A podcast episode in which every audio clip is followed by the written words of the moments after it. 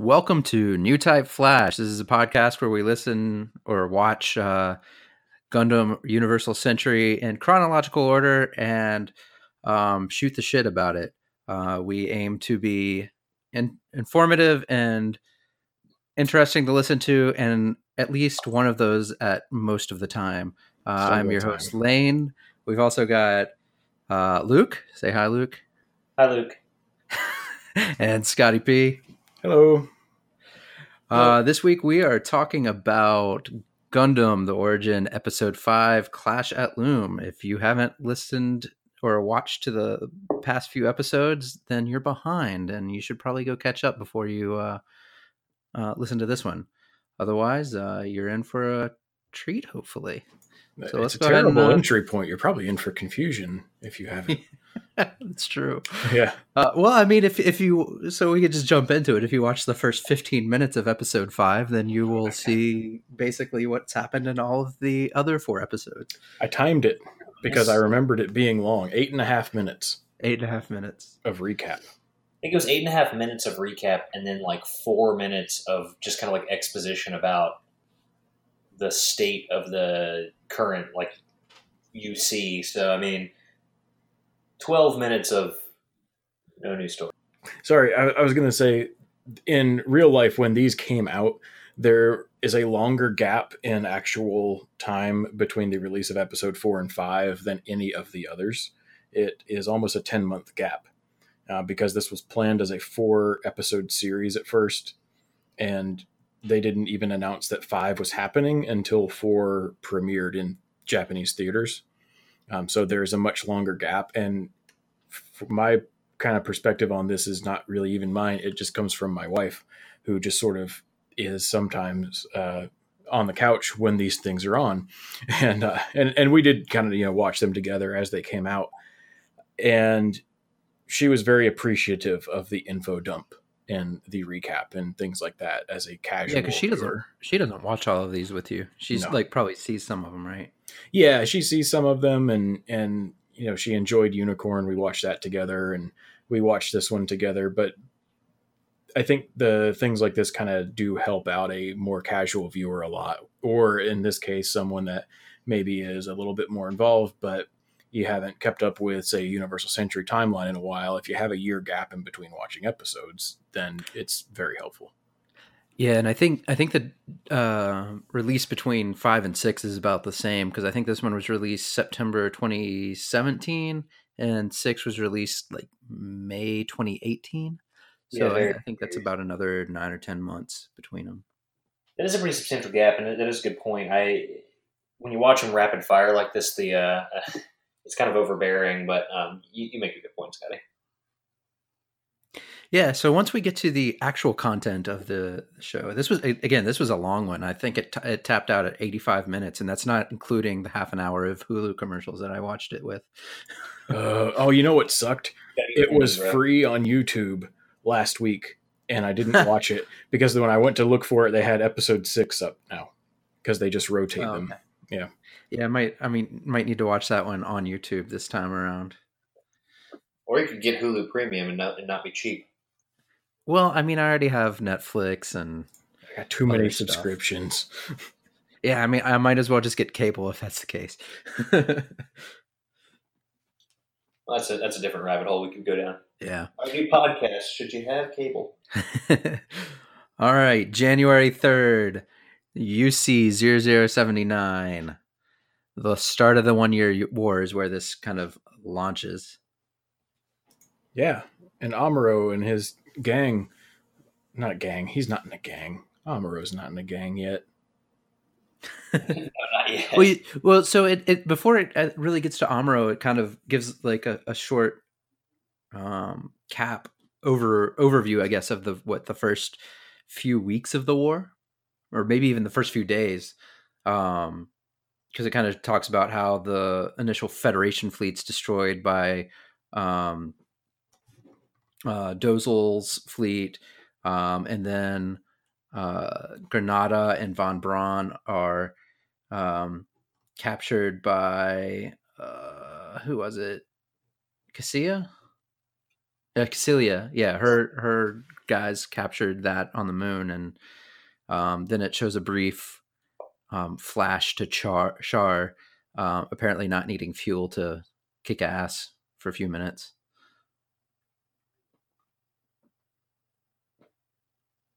Yeah. and that's that. The I, I summarized that for us pretty succinctly, and there's not much to say. It was pretty cool. I mean, I, I don't understand the whole point of watching Char fly around without gasoline or whatever they whatever fuel they use, but establishing how amazing a pilot he is. he's amazing. He can kick ass even if he uh, if he can't move. He will move it on force of will alone.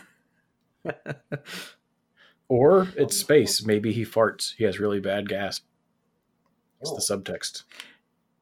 Yeah, and then we also see um, side two and Hatte being attacked um, by Ramba Ral's uh, small uh, mobile suit fleet, uh, and the reason is given is they're just opposed to Zeon. They're they're Federation allied, and they basically destroy, take Well, over. we kind of see a lot of that through this episode, and it it, it kind of shows that both sides are kind of kind of just kind of just dicks about it. Yeah, I, I don't know. I kind of got the the feel throughout this episode that they're just setting Zeon up to be like the bad guys. The the Federation guys seemed at least compared to what we've seen in other stuff, they seem more measured and, and mellow about the whole thing. I think historically, um, in, in the original series and all of that, the Federation is postured as the good guys. The Zeons are postured as Nazis, and that's just it. Like, there's tons and tons of like Nazi imagery associated with Zeon. And then as we watch, as I watched this, I kind of got more of the sense that like both sides are kind of assholes, and no one's really good guy. A good guy. There, there are pockets of good pe- on either side. I think. Um, obviously, the group that Amuro was with, for the most part, was good guys, but there are a lot of bad folks in the Federation, and I think uh, Yeah, I, but I, th- I think they still say that Zeon are Nazis, right? So like, Oh, basically. yeah, There's a very the Federation there's a very- has some guys that are douchebags, but the Zeons are Nazis. yeah, I mean it's pretty blatant. It's very on the nose at I mean, one like, point in the episode. Look at all. Look at all like the red Zeon banners everywhere. Those are like direct ripoffs of like Nazi. And, and then what? Sieg Zeon. Well, right. I think they're doing the the Heil Hitler salute too. I believe more so. or less. Yeah, it's. I think starting in this episode of Origin, it does begin to portray Zeon as more of that. They're the bad guys, and you kind of see also that this is happening with um, Garen getting. It feels like he has more influence starting here. Yeah, and I guess we'll talk about it later, but uh, I was kind of surprised at that characterization. But all right, now we get to the part where we see Amuro. again. Yes, and Amuro is on side seven, which is more or less nothing. It is a colony under construction. Yeah. Yeah. So He's chilling in his underwear again. yeah, he has a problem with wearing clothes. I think we mentioned this the last episode or the episode before that. Yep. I think every time we see him, it, it's a problem. Yeah. And something kind of interesting here, I think, symbolically, just looking at the, sort of the, uh, I almost said the origin and made a pun on accident, um, but the the uh, geographic isn't quite the right term, but you know the geographic origin, if you will, of some of these characters. Side seven is as far as you can get from Zeon. It is at Lagrange point three, which is on the sun side of the Earth, like the far side of the sun, whereas uh, Zeon and Munzo is on the far side of the moon. So they are as far apart as can be. I guess that makes sense, like uh, in a metaphorical sense as well. For the Oh yeah, that's all I was really hitting at. Yeah, I mean, I, yeah. I guess it could make sense strategically given what they are, the Federation is doing at sidestep. Well, yeah, it, and that's where they did like the initial uh, mobile suit development for um, for Zeon too. I forget the name of the site, but it was basically like a far off, like hidden colony. Yeah. Where a lot of uh, igloo took place, I think. Oh, I hate God, Uh, yeah. So Amuro is bad at standing up to peer pressure. We we see um, Kai Shiden, Shiden and um, Hayato and the rest of that little crew, and they're basically like, "Let's go sneak into the development sector in a bulldozer." Yeah, it's not really sneaking. It's more like, just go blatantly break in. We'll find out what they're doing. um, I, I thought that was interesting, but A lot- of first appearances here, though. yeah, A lot of like like crew of white base sort of pop popping up rapid fire. I was actually surprised we didn't really see more of Frau this episode. We only saw her like for about five seconds at one point. I think they were trying to squeeze a lot in, and, and this has never really been like Amuro or their story. It's this is Right. all Char's story. So I'm glad they didn't spend a Well, bunch. this is also just I think being faithful to the manga a bit at this point because they didn't put this in episode four. I think because again initially that was would have been it for this OVA series. Um, but the volume of the manga that this stuff happens in is really the one before all of the Battle of Loum stuff, uh, and it's Mm. kind of just tacked in Ah, there at the end. And then when in uh, what's that volume six, and then when you start up in volume seven, you are right back in with the Zeon forces and all the stuff with Island Iffish and Hatte and all that.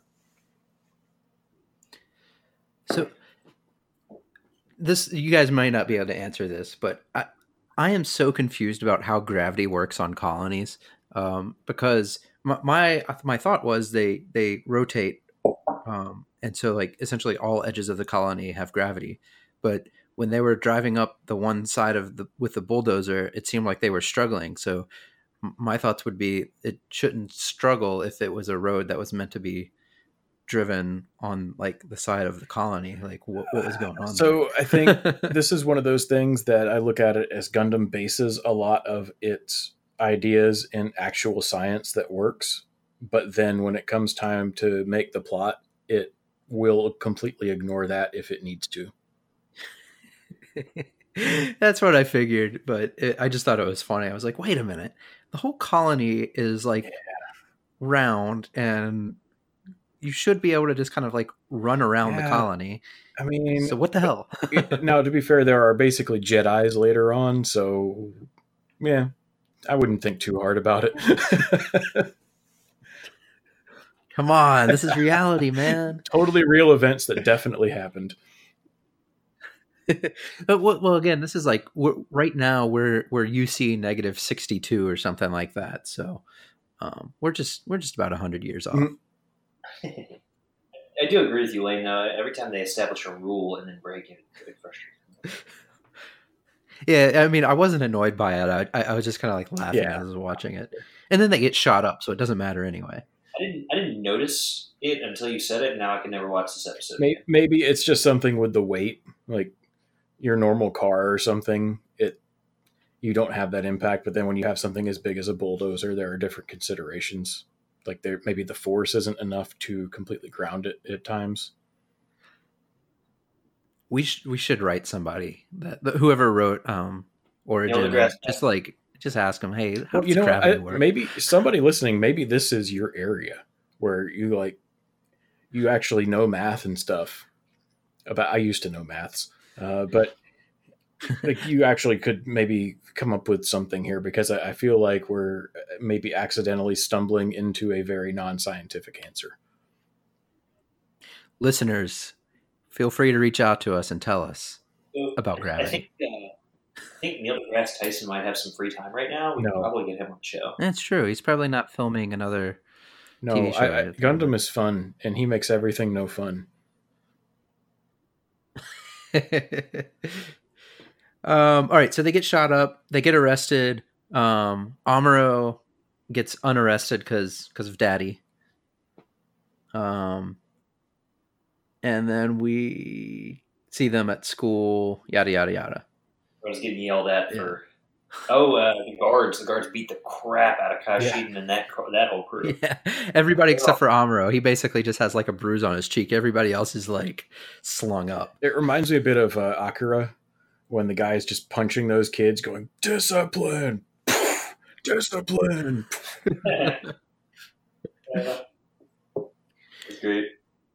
Um, so then we get back to the the Zeons and the Zabis, and um, we see Dozel and and Ramba Ral uh, meeting up after Ramba Ral's um, successful attack on um, Hatte, and uh, Dozel basically has this plan, this this magnificent plan that will never be repeated throughout the UC timeline again, um, to drop a colony on a city.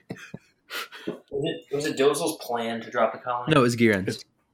Gihren's plan. I got Mm-hmm. you. I was thinking it was kind of an odd plan for Dozel of all people. Yeah, and I think what really happens here is when he's trying to talk Ramba Ral into being involved with this, I feel like he's echoing whatever argument was given to him to get him to go along with it. Well, he's just a sweet, sweet boy, and he just doesn't question his brothers. Yeah, I think it's a combination of those things. I could see him as a character kind of going, "Oh, this isn't right," but then his brother being able to outwit him and use that part of his personality that's that family first wanting to please to to his advantage. Yeah, and we, we do see something similar to that happening a little bit later in the episode too. So I mean, the fact that he he's kind of drug along by his nose, he might have reservations, but he, it's at this point, it's like, well, what what do we do? We're we've already you know crossed the Rubicon, so um, if we stop now, you know, we're dead. But Ramba Ral says, "Nah, no thanks, not doing this." Yeah, he uh, he, he pushes back pretty hard considering uh, how high up he is, which is kind of interesting. Yeah, he got he was promoted to what commander? He got uh, the yeah, I think commander. Yeah, com- think commander. Because after after he refuses, he gets his punishment is he's demoted twice down to lieutenant or something like that. Well, it's funny because he got double promoted up to commander and then double demoted. Um, so another thing I think is kind of interesting here. So we kind of, I think we talked about this at the start about how they're attacking um, side two, uh, which is uh, Hatte is also what they call it, uh, which is the name of not a colony but the group of colonies. okay, and that's the same with somewhat- Loum, right? Y- yes, yes. This is uh, when I was first watching this stuff like 20 years ago. This was horribly, horribly confusing. Um, so yeah, side two is Hatte, and the, both of those names stand for a group of colonies, or they are sometimes called a bunch. And then the colonies. individual colonies are like Texas colony and Right. Yeah. Inside two's case, we it, it's the things like um, I think they mentioned Macedonia once. That's one of them. Yeah. Uh, Island Iffish, uh, Colony Thirteen, which I think is a SETA thing. Those are all like individual colonies. And another, I think, metaphorical part. Uh, side two is at L four, and I'm looking. I looked at this NASA website, going into some of the math and like trigonometry and stuff about the Lagrange points. So the L4 and 5 points are more like in Earth orbit and they're stable. Whereas uh, in this fiction here, uh, we have. Um, so again, uh, side two is at L4. So it's a stable Lagrange point. And then you have uh, side three or Munzo, where Zeon is, in uh, L2. And what it's saying on this NASA site is that uh, in contrast, the equilibrium at L1 and L2 is unstable, like that of a marble perched atop a bowling ball, uh, which I thought was a, I thought was a neat little metaphor. so it kind of like it probably changes because it's probably based on the relation of the moon and Earth, so it probably changes as like they the they rotate around each other in the sun and all that fun stuff. Yeah, yeah. Um, so what was the name of the, of the site that w- we jumped to next? It was Island something Iffish. Iffish. like I F F I S H. Yeah. Mhm.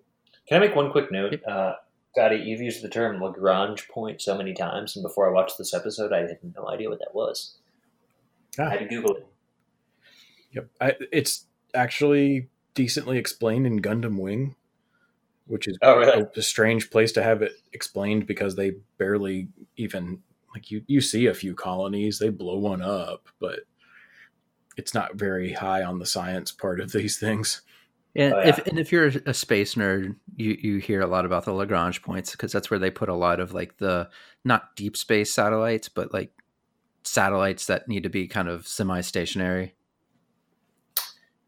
Yes, space stuff not my uh, not my area of expertise, guys. Lagrange Point, that's my highlight this week. we, we learned a new word. Um, Apparently, at least I did. so we we meet some star-crossed lo- lovers on um, Island Iffish under Side Two. Hmm. Uh, Yeah, it was a fun, fun, uh, fun way to get us invested. yeah, they're gonna go to Japan, see the cherry blossom, see snow because it doesn't snow in the colonies. clearly Japanese character with all the cle other clearly Japanese characters is definitely clearly Japanese. That was fun fact to establish too. He's he's partially Japanese. Although, although to be fair, I don't think Fong Lee was uh, Japanese. no, that sounds like a Chinese name. Yeah, she points out how she might be, but then you're sitting there thinking, uh, mm, I don't know. Uh, this is a tough scene to watch. I think.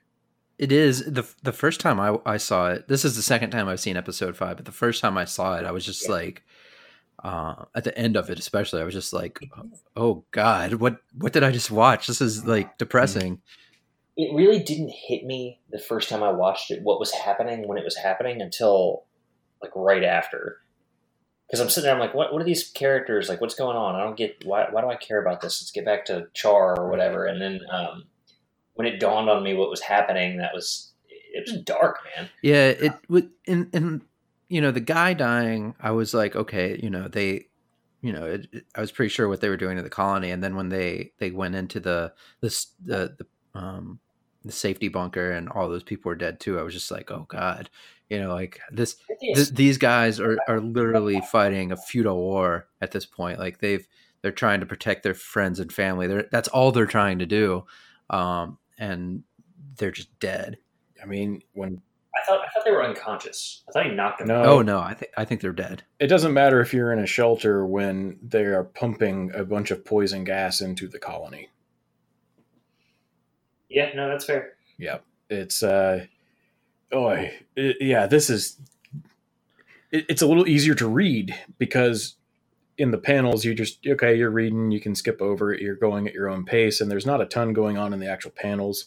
So it was like reading wise not too bad, but watching it having to sit there and and look at this happening and and for me even the first time watching it knowing exactly what was going on it was just this dread and oh oh it's tough This was this was before we see Dozel's family, right? Yeah mm-hmm.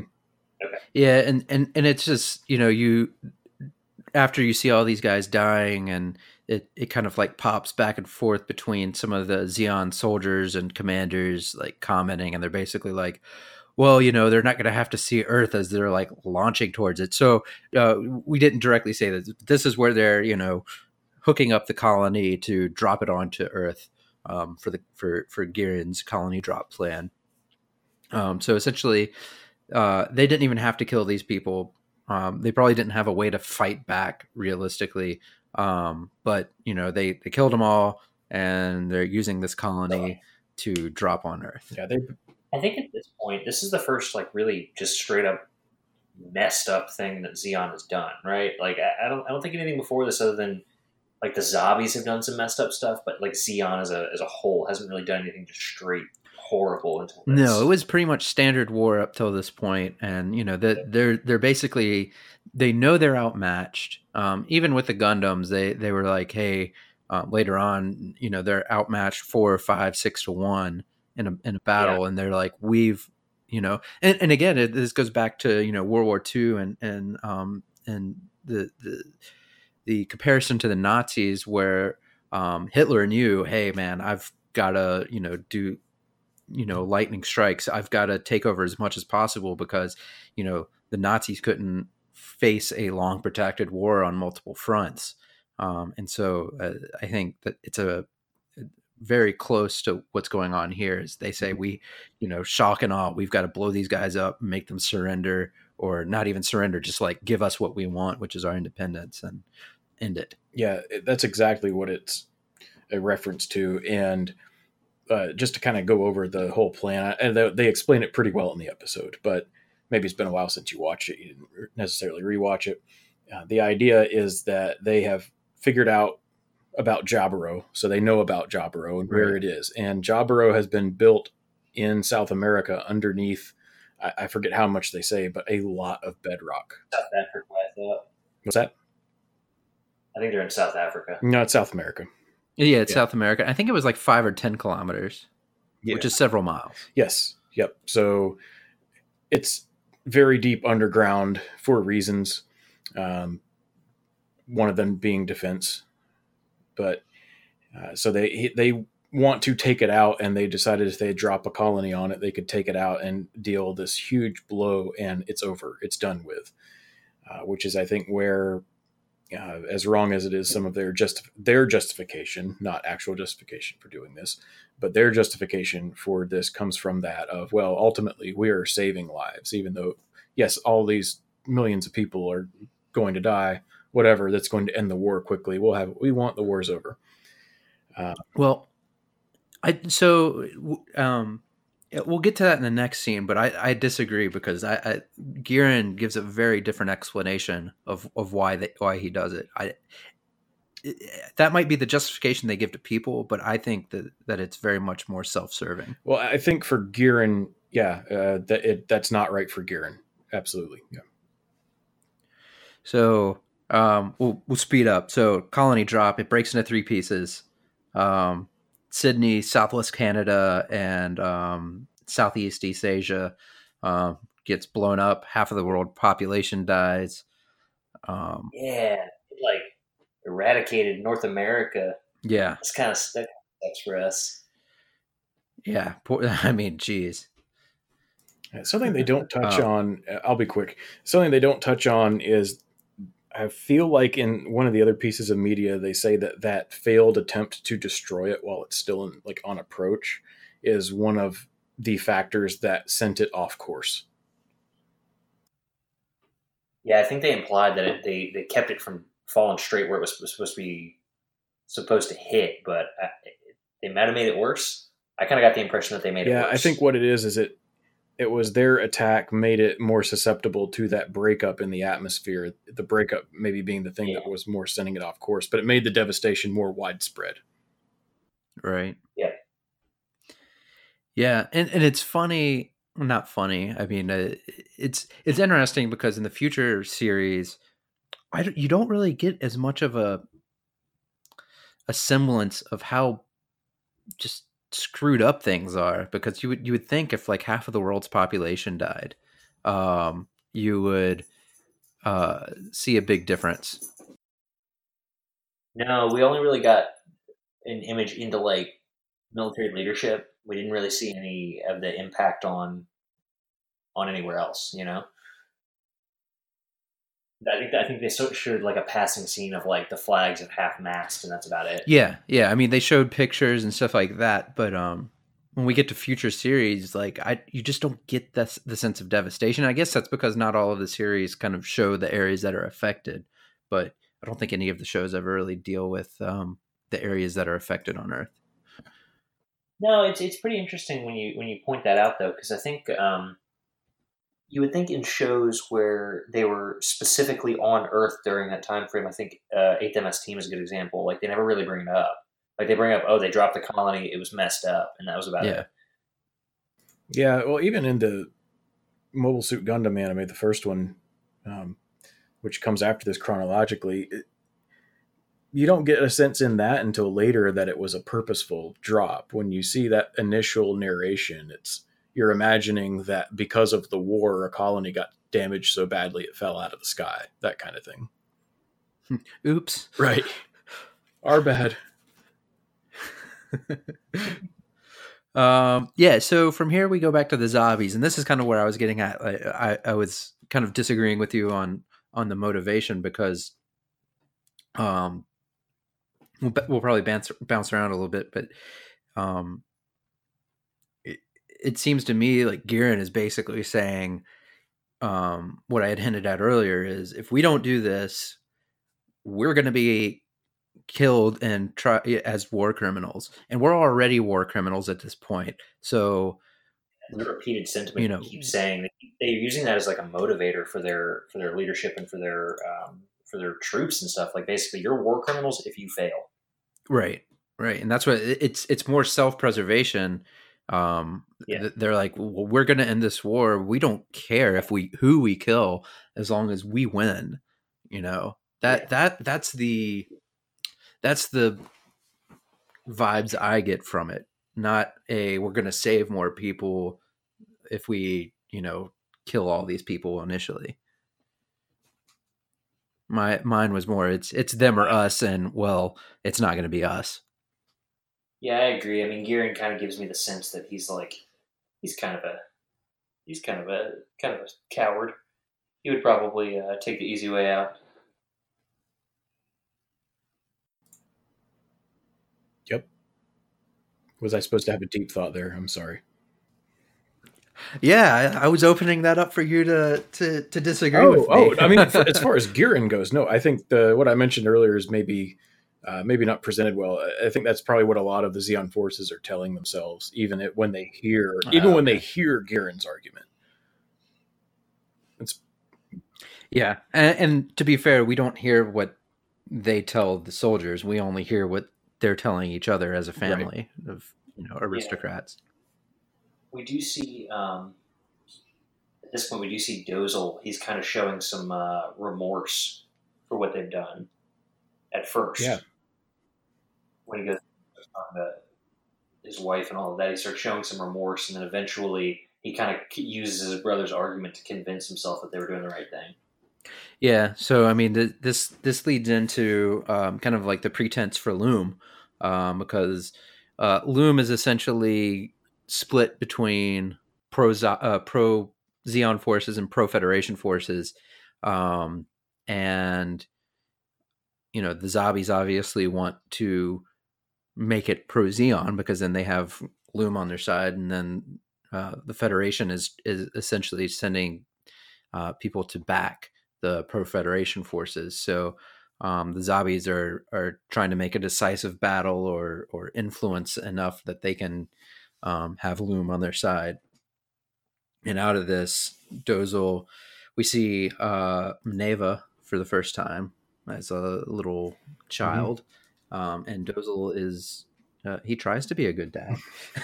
yeah, and it's it's good to see Mineva here in Origin because in Mobile Suit Gundam, she's just some she's a, just some kid, and you're like whatever. Uh, and this is a very important character to this larger series. Um, not a hmm, i- i- an important character without saying too much. Yeah. Not Not now. yet. Yeah, I mean she she sticks around for several series. I guess that's a spoiler, but Um, eh, It. I mean, there's characters that stick around for a Yeah. while. At the end, we won't spoil anything past that. But I mean, it's a it's it's a timeline for a reason. Not everybody dies at the end of every series. Um.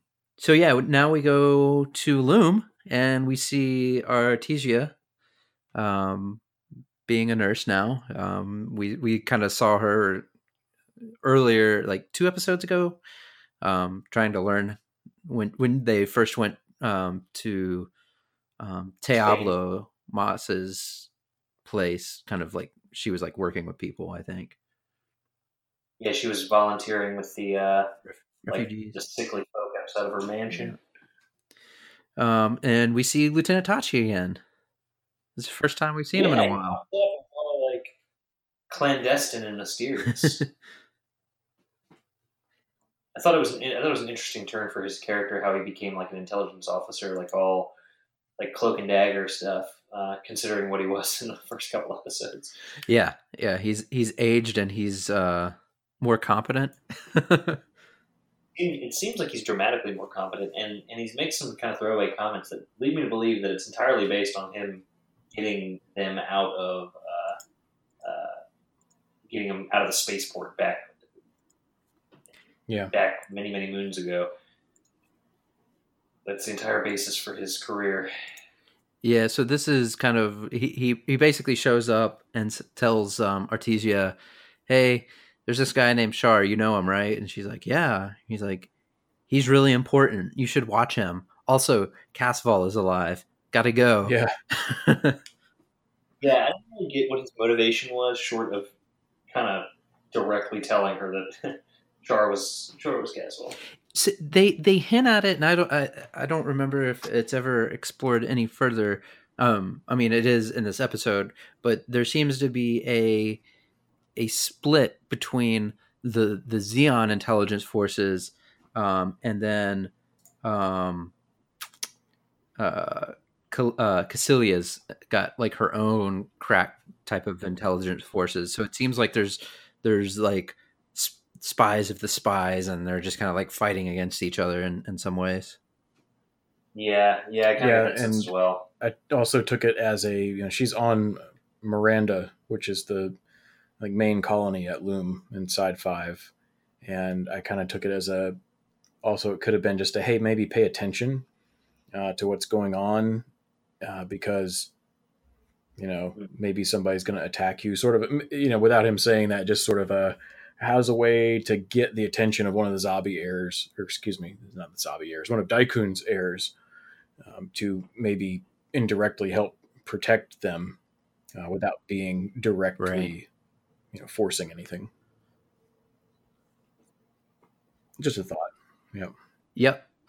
Yeah, no, no, I think that makes a lot of sense. Um, because I mean, there, there's, it's not as pronounced as before, but it seems like there is still that um, Daikun and Zabi different factions going on there. Um, obviously, the the Daikuns aren't active anymore, but I'm sure that there's still like that undercurrent of people that are like, no, this is what we were originally about. Um, and especially after the colony drop, I'm sure there's a lot of internal factions that are like, wait a second, no, we're not necessarily cool with this. So, because I, I forget who says it, but they they're basically like, you know, the, the Daikuns, or Zeon Zum Daikun would not have been okay with this. I, I think it was Ramba Ral when he was talking to Do- Dozel. So, I mean, there's definitely that faction that's probably an undercurrent in, in Zeon. I think the entirety of Zeon is just built around the ideology of uh, of Daikun. So I mean, I think I think a pretty vast majority of those people are probably just like mindlessly following following at this point. Um, so they, I feel like the the general consensus. I never really got the sense that people were even really aware that Zeon. Yeah, and I think the other part of it is that we see this presented in like you know episodes one and two when it's more of the more of the intrigue is around all these semi aristocratic families where you kind of have Zeon composed of House Ral, House Zabi, and House um, Daikun, right? Like almost like a Game of Thrones sort of thing going on, and uh, some of these alliances are still like those segregations and or alliances are still in place in Zeon, even though they're now supposedly more united fighting for independence.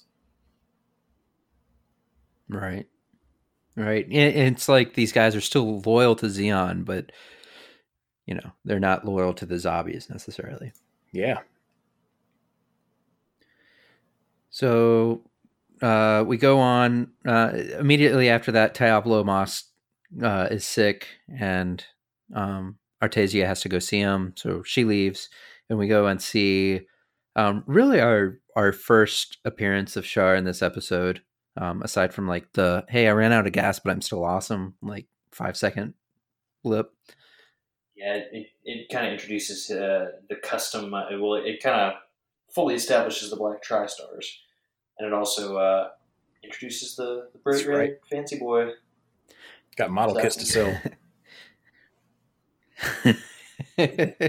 Why does he have that that horn on his head? Because we've got to sell a model. Option Because parts. it's a different model, and people. or because it's cool. Yeah, so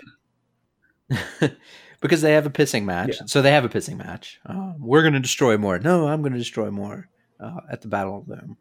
And Um, it does it does show uh, Char saying uh, he's too good of a pilot to need any sort of like safety mechanisms. He won't wear a suit in his uh, uh, in his Zaku. He won't like he makes him take the limiters and stuff off. But that, that was pretty interesting. yeah, which he definitely doesn't do later in the series. I mean, he wears his suit in a lot of places. Yeah. He, he does. Yeah, I thought that was kind of I thought that was kind of uh, odd that he was made. It might have just been a I'm testing it. Someone called me out on it, so I'm gonna. Yeah, I I think this goes back to I think two or three episodes ago where um I think every note I had it says Char is a dick.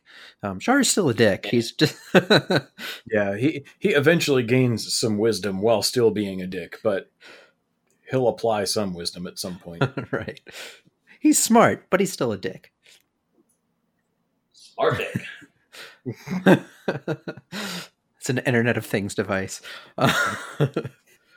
um, so they they go on with they start talking about some of like the, the strategy and and things like this about the Battle of Loum, um, and this is where we see that Zeon, um, despite being super successful early on in the war, they're vastly outnumbered um, because they basically say at one point one one of the armadas is equivalent or I think it even outmatches or it, in numbers the Zeon fleet. And then there's another guy that's coming behind that fleet that has three times that number. So essentially, um, Zeon, if they win in an open battle, is going to be outnumbered for five to one.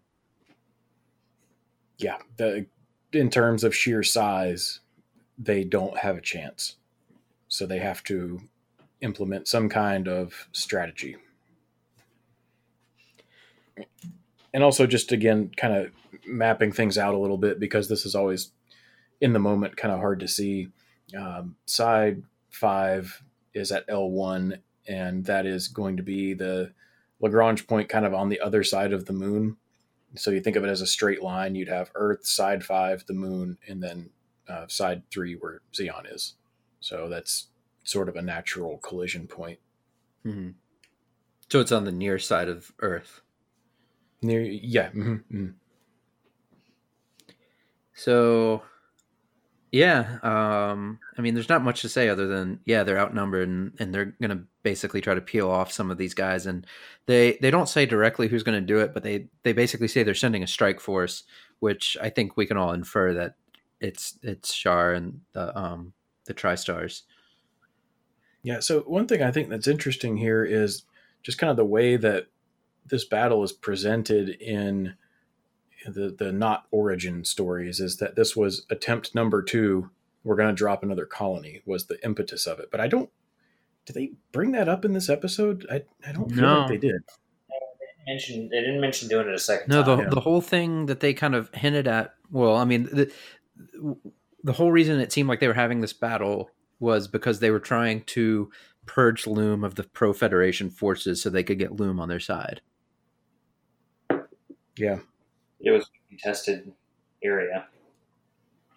Um, so, um, we We cut back to Texas Colony. are we back at Texas Colony? No, no, Yeah, no. We're before we go to Texas, we get to see Ramba Ral back at the bar drinking again. Oh right. yeah. So he's And back. He's demoted twice. You have a song that adds more to the length of the episode. That's fair. I, I think I zoned out during that one. I think the first time I was like trying to listen to the lyrics and see if I cared, and I did. Admittedly, the second time I watched it, I kind of just skipped through like the, the it was like a six minute song. Yeah, and I think they did this in episode one or two as well. They had another like long song. They But I think stuff was happening the first time. yeah, the the first time I watched this I definitely refilled a beer during this part. um, yeah, so Kycilia's Secret Service that was hinted at before by um, by Lieutenant Tachi um, shows up after Lieutenant Tachi kind of gives uh, Hamon a, a warning, um, saying, "Hey, he, they're here to arrest him," um, and they're kind of like she she's she shuts him down. She's like, "Hey, he's already been demoted. Who the fuck are you?" She, you know, if if Cassilia wants to uh, arrest him, she can come here with a war on herself. I'm kind of surprised that turned that got them to leave. Yeah. yeah yeah it's a little it's a little strange the the only thing i can think of is it's just uh maybe there's some mutual respect somewhere that i've missed the subtext on I mean, yeah, th- there's there's something either that or they're just they don't want to fight on somebody else's turf with I don't know. They had like three guys, so Yeah, they may be under orders to not kill anyone, and the only thing they're good at is killing and not talking. I don't know. I have no idea. They seemed like the type. yeah. They, they seem kind of shocked that that she pushed back. Um. So now we go to Texas Colony because that was pretty much that. Um. We go to Texas Colony and we see Artesia with um Teabolo Moss. He's still alive but pretty sick. Um. Yeah. We see the Aznables. Yep, we see them briefly. Uh, they're like, "Hey, we're getting out of here. We don't want to be on this colony anymore. We're going to go to Zeon and um, hopefully survive." Yeah, they mentioned one of the re- one of the motivations for going to Zeon specifically is because they want to be closer to uh, Char, even though he's like, eh, eh, despite the fact that he hasn't written us uh, or contacted us at all, he's still our only son, so we want to be close to him. So I thought I thought it was kind of funny. Yeah, they. I, I kind of read it as we know he's famous now and he's like an important guy, so maybe like his reputation will allow us to be a little bit safer when we go there. Yeah, well, and they're also just sort of afraid for their lives in Texas because they are pro Zeon. And we learn soon after that a little bit after they uh, at least leave their house, their their house gets burnt down. Yeah, yeah. So yeah, seems like probably was a good idea to get out of town just from a self preservation standpoint. Stellar timing. and then uh and then w- well weren't the bandits that we see attacking Teabolo Moss's house th- they were pro Zeon right No, the bandits were. I don't think they were bandits. They were like rioters or something like that. They were pro Federation. They were pro-Federation? I, I kept getting mi- mis- mixed up on that part um I think they mentioned it in like Yeah, a sentence and then went on for- This is one of the things where I was saying uh, it's gonna have bad people and they keep doing dumb shit. Like this is an example of the Federation supporters just being assholes. Yeah, and, and recall that Texas is kind of getting to be in the crosshairs because it is also at Loum at side Mhm. five. Yeah. Um, so we actually see, you know, it- Artesia, the intelligence and leadership skills run in the family.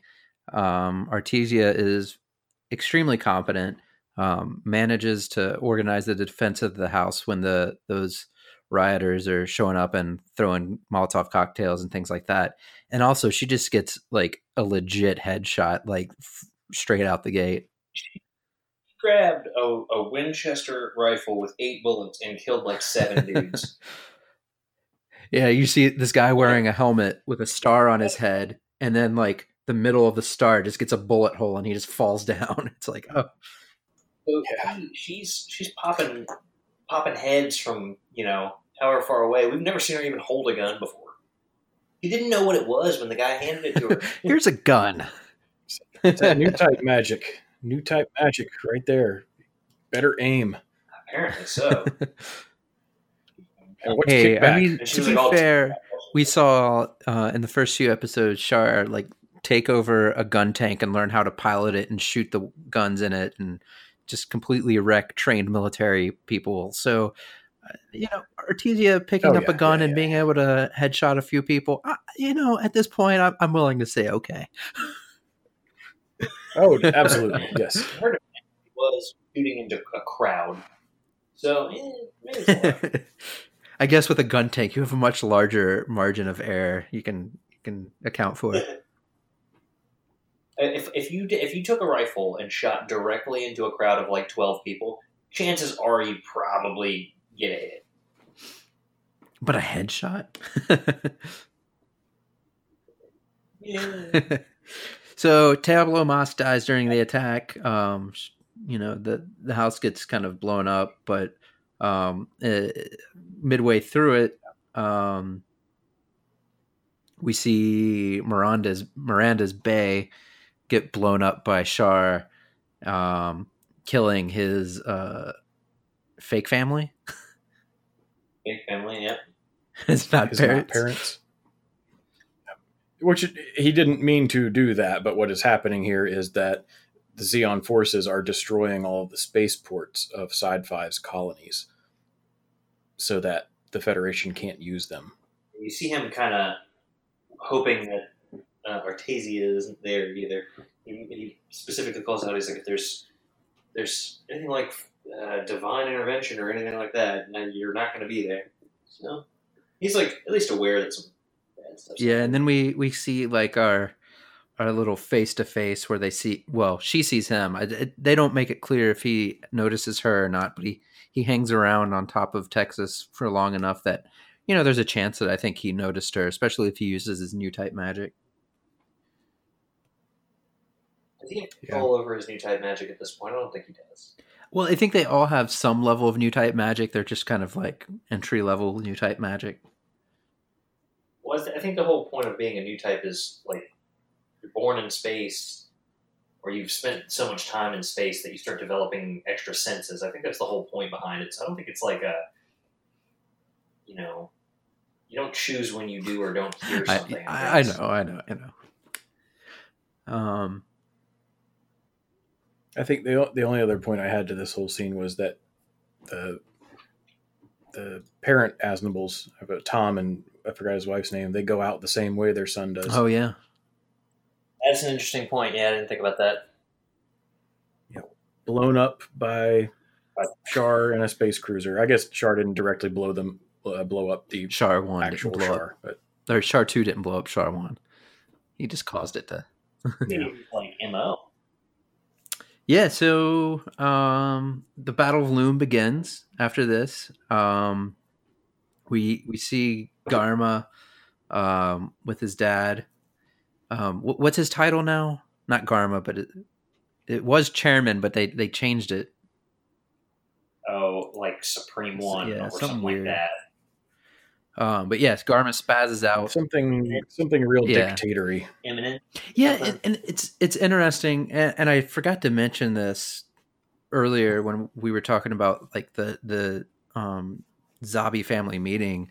Um, we we didn't really discuss the um, interactions between um, the father and his children. Uh, he he does not he's not on board with Gihren's plan necessarily, and it almost seems like you know in in the movie or sorry in the in, in the original series um you know he's supreme for the most part i guess Gihren's in charge of the military and strategy and stuff like that but in this one it, it almost seems like he's a puppet that's going along and you know he has you know if he if he says things to the soldiers obviously he's going to have the most say at that time but it almost seems like he's along for the ride at this point and he doesn't necessarily agree with what's going on Yeah, well, and he's losing control of Gihren, which is kind of hinted at when he talks to Kycilia.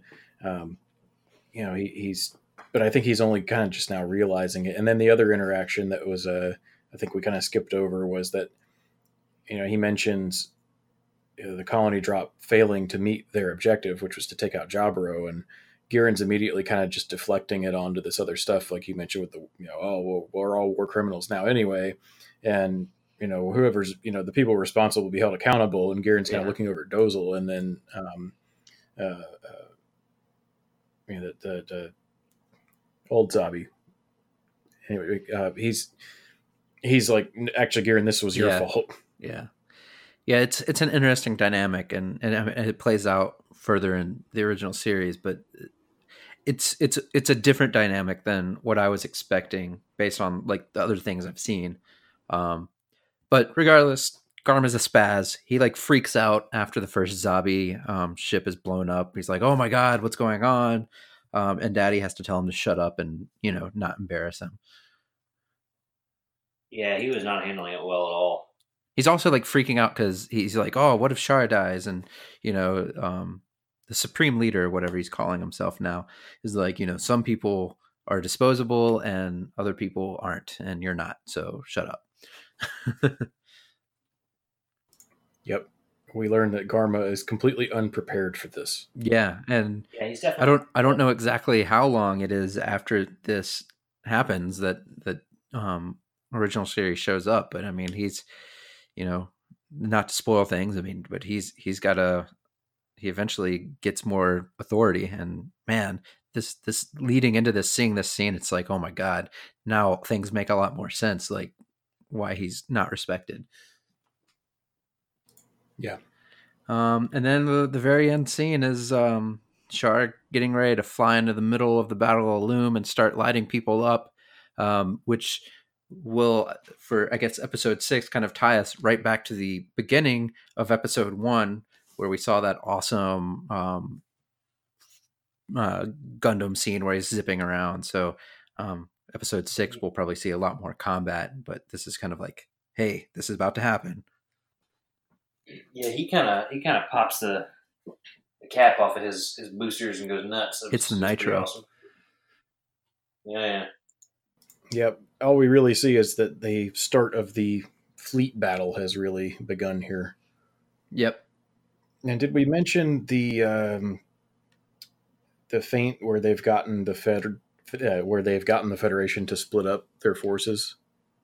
Yeah, well, um, we kind of mentioned that, that that this that they were going to split them off, but I guess this this was like another version of the faint, I guess. Oh, you know, I might be getting ahead of myself. No, you're not. You're not. They do mention it they, because this is where um, the spaceports were blown up, and so um, that's why they they split off. Yeah, and there's something about giving Revil false intel, but I forget what the false intel was. I should have taken a note when I was watching it. I I must have missed that one. I mean, they I know they were talking about the Revil force being like the massive one that could potentially wipe out the Zabi or Zeon forces, but yeah, it, it's um, very possible because as episode six, well, I haven't rewatched it in the last few weeks. It came out pretty recently, and there might be just some things in my head where the wires are getting crossed about what happens in what episode. so right, yeah, yeah. All right, so I guess overall thoughts. Anybody want to give it give it a grade or whatnot? I give this a grade of the dragons are coming. They're coming. Just hang on. be here soon. Uh, I liked it. Um, I thought there was. I thought they. I thought they accomplished a lot in the episode. I really enjoyed seeing a little bit of everything. Um, not quite. Not not a lot of combat, but they were really getting into that. I think for the next episodes, I'm really excited for that. Yeah, this to me was another setup episode, but it was it was a setup episode done right. I mean, it was it was it's the longest one we've seen so far. Um, and parts of it definitely dragged, like we mentioned with the song and stuff like that. But I think overall, this was a pretty solid. Like, give us lots of information, show us lots of things, tell us what's going on in the one year war up to this point, and then like set us up for uh, the next episode where we we see Char become the Red Comet and whatnot um, see the, the the actual battle of Loum. Even though the episode th- this is called the Clash at Loum, um, it's it's really Mhm. the pretense right before the the battle. Yeah, and it was really cool to, you know, see this setup because the entire battle it has a huge ripple effect on the rest of the timeline, Uh, as we can discuss more as we go along. But in a lot of those shows that you know came out before this did, you heard so much about it, but you never saw it, and it was just. It, it was a it's a neat experience to be able to you know go back and and see all of the you know the setup and then in the next episode the battle itself because it it trickles down into you know thunderbolt and you know basically every other show so so uh, we ma- it, it it came up really briefly, and this is something that's always driven me nuts. Um, whenever, how do you how do you guys pronounce it, even if it's in your head? Um, the the colony, uh, and I'm just I'm probably going to butcher it um, because I know the show butchers it. Um, Abaqua, Bawaku Abawaku, is that how you say it? yeah because in In the dub of Mobile Suit Gundam that's in, in both dubs of Mobile Suit Gundam that I can remember that's how it's pronounced Yes. Originally, when I first watched the show, I watched it um, dubbed, and I wasn't really paying attention to what they were actually saying, and I um, always called it Abo Aku. um, and then when I started watching the dubs, I realized I was saying it. It's yeah, it's it's a fu- I, it's a funny name, and and Scotty, you'll probably get this more than than Luke will because you played uh, DDR back in the day. Do you remember the song Bakwa? Oof. That might be hmm, might be too It was one of the Korean ones, I think. okay. That might be too deep of a cut. That must have been a third mix thing or something like that. it was a cheesy song. So whenever I see this one, I it, when I see it written down specifically, I'm just like, "Bakwa." Yeah, if it like if it wasn't fifth mix or later, I I'm fuzzy. So that must have been one of those, or like that was probably on like a solo bass machine or something. One of those things I played twice. anyway, yeah. All right. Any any final thoughts? um, it to uh, our first show. What's that? You've almost Oh, made it that's to true. our first show. mhm. Yeah, that's true. Yeah, we've got one more episode. Um, We're on Reddit now. yeah, by the by the time everybody listens to this, there'll there'll been four or five Reddit Yeah, posts. we are we are recording this the day before posting the first episode. Uh, yeah, Yeah, so, so am if if you heard anything in the first episode and you just were like, "Wow, that sucked," and you gave us some feedback, we don't have any of your feedback yet. So Episode six will have your first episode's feedback. Don't worry. Yeah, ho- hopefully over time we'll get better. Uh, hopefully we're still getting better, as even from the first episode. I mean, I have a new mic, so I don't sound like I'm in a, a toilet anymore. Um, so so there's that. I went this whole episode without a Transformers reference. That's a lie. I did make one earlier. What was the I did. Uh, totally real events that definitely happened. Uh, I, that was that was a little too deep for me. Yeah, yeah. Some of I, I guarantee someone in our audience will will understand that one. Someone will. There's enough cross pollination. All right, guys. Um, if we don't anything else, No, stop asking. I don't have anything else. all right. hey, I, hey, this is a this is a conversation show, right? So like we're just we're here to shoot the shit, to talk about Gundam and shoot the shit. Um, so everybody, thank you for listening. Um, hopefully you made it through the entire episode without falling asleep. Uh, if you want to reach out to us, feel free. Um, we'll have a Reddit post up uh, probably as you're listening to this. Uh, feel free to reach out to us on Twitter at New Type Flash Pod. You can reach out to any of us personally, I'm at Skankin Monkey, S K A N K I N M O N K E Y. Or just look on the Twitter feed of New Type Flash Pod. Um, Scotty, Yep, Scotty, two underscores and P, because all the good names were taken. Luke. At Easy Stuff. All right, guys. Thanks, and we look forward to hearing from you. Yay.